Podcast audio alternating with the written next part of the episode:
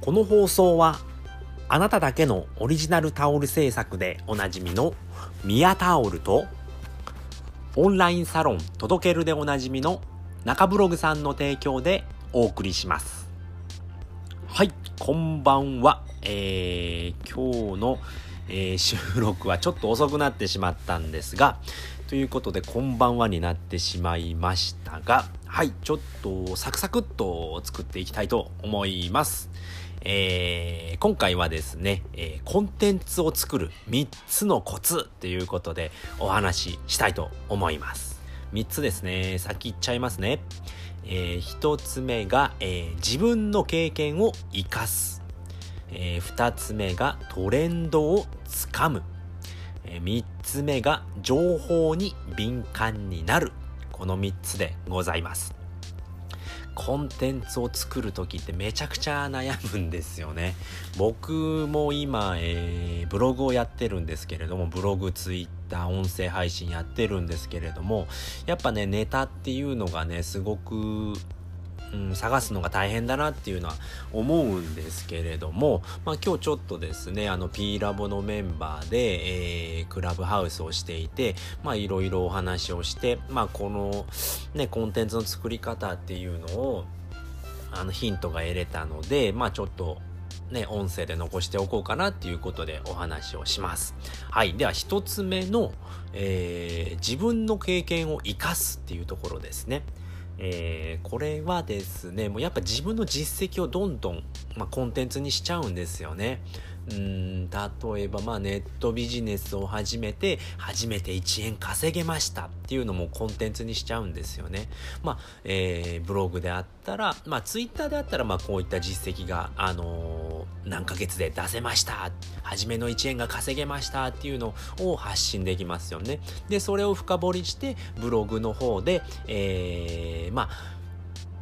えー、なんていうのかな、ネットビジネス初心者が1円稼ぐまでにしたこと、みたいなことが書けるわけですよね。で、音声でもそういった話ができますよね。1円稼ぐまでにしたことっていう題名で、まあ、1円稼ぐまでにした3つのことみたいなことで話ができますよね。で、2つ目はトレンドをつかむ。これすごい大事なことですね。で、僕が、えっ、ー、と、アドセンスの、あの認証？ん？認証されたんですけれどもそれってまあこれトレンドつかめたっていうのがあると思うんですよね。僕はそれすごい思ってるんですけれどもこれ何かというとえー、あれいつぐらいだったかな？2月の初めぐらいだったかな？2月の中旬ぐらいでしたかね。えー、まあ、クラブハウスのことについてブログ書いたんですね。うん、でクラブハウスで、えーと、表示名を変える方法っていうブログを書いたんですね。それがですね、やっぱトレンドに乗ってるものですよね、えー、クラブハウスっていうのは1月の終わりぐらいから日本に上陸してちょうど2月になって、まあ、中旬ぐらいだったので、えー、まあ僕のわからないこと書いた。まあまさしく1つ目のことですね。自分の経験を生かすってことで、えー、作ったわけですね。えー、クラブハウスで、えー、表示名を変える方法っていうのを作ったんですね。そうしたらですね、この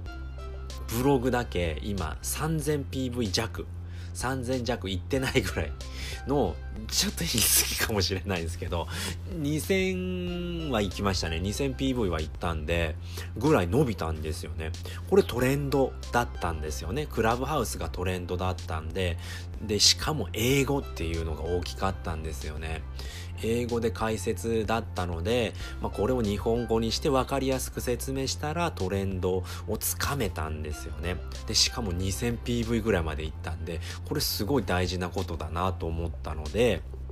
トレンドをつかむっていうことですね。で、3つ目が、まあ、情報に敏感になるっていうことですね。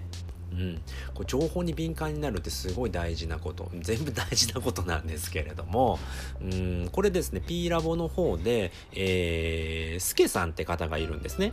で、スケさんは、えー、世界のあのトレンドの情報世界の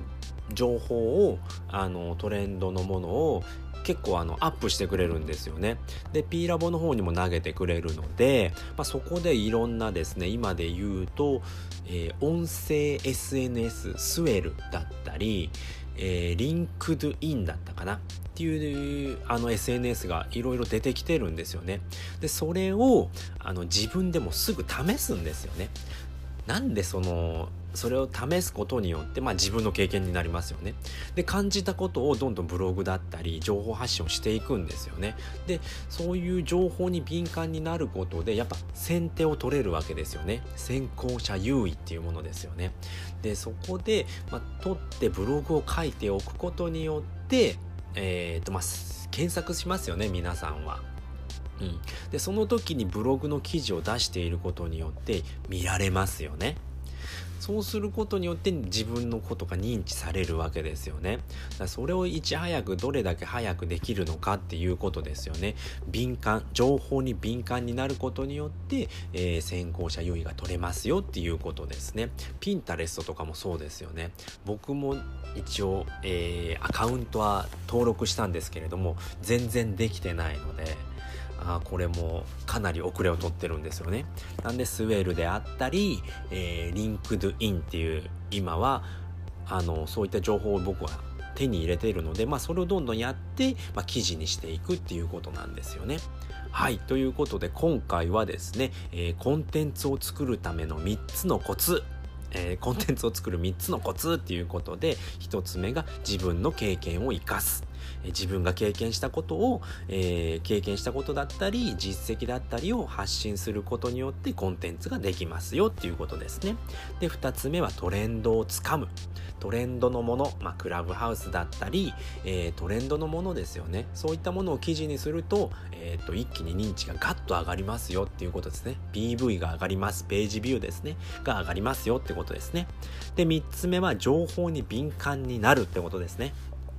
クラブハウスも今、あのー、参入したところでもう先にやってる人がいっぱいいるわけですよね。そこで多分、えー、僕が同じ記事を書いたところでそこまで伸びなかったと思いますね。敏感、情報に敏感になるっていうのはすごい大事なことですね。なんでオンラインサロンに入るだったり、えー、まあインフルエンサーの人を、あのー